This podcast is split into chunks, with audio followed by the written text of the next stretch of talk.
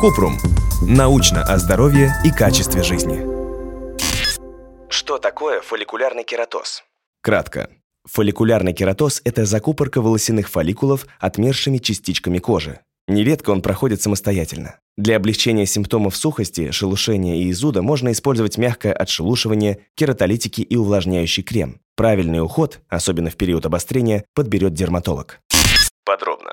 Фолликулярный кератоз – это нарушение кератинизации, проходящей в клетках кожи. В результате сбоя отмершие частички кожи закупоривают волосяные фолликулы. На коже фолликулярный кератоз выглядит как маленькие бугорки, которые могут становиться грубыми и сухими, как наждачная бумага, сопровождаться зудом и покраснением, на ощупь напоминать мурашки. Также пораженные участки кожи могут стать белыми, красными, розово-фиолетовыми или коричнево-черными на темной коже. Фолликулярным кератозом могут болеть взрослые и дети. Нередко он встречается у малышей до двух лет или появляется в подростковом возрасте. Риск развития заболевания увеличивается, если в семье есть случай фолликулярного кератоза, у человека сухая кожа, есть экзема или вульгарный ихтиоз, заболевание, при котором кожа очень сухая, жесткая и шелушится, выглядит как чешуя. Есть астма или избыточный вес. Бугорки могут появиться на любой части тела, кроме ладони и стоп. Обычно фолликулярный кератоз у детей встречается на передней части бедер, плечах и щеках. У подростков заболевание чаще затрагивает плечи, переднюю часть бедер и ягодицы. Дерматолог может посоветовать лосьоны или кремы для снятия неприятных ощущений. Иногда применяют лазерное лечение, чтобы уменьшить покраснение, если кератоз затронул лицо.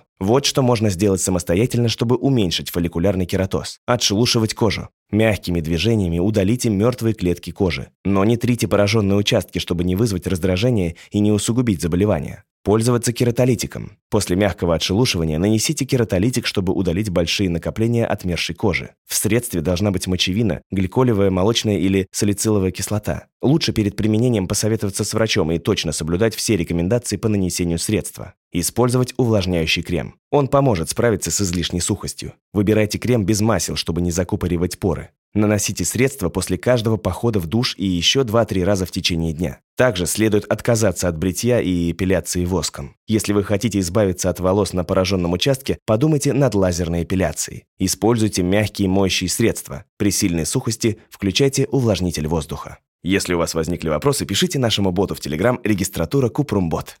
Ссылки на источники в описании подкаста. Подписывайтесь на подкаст Купрум.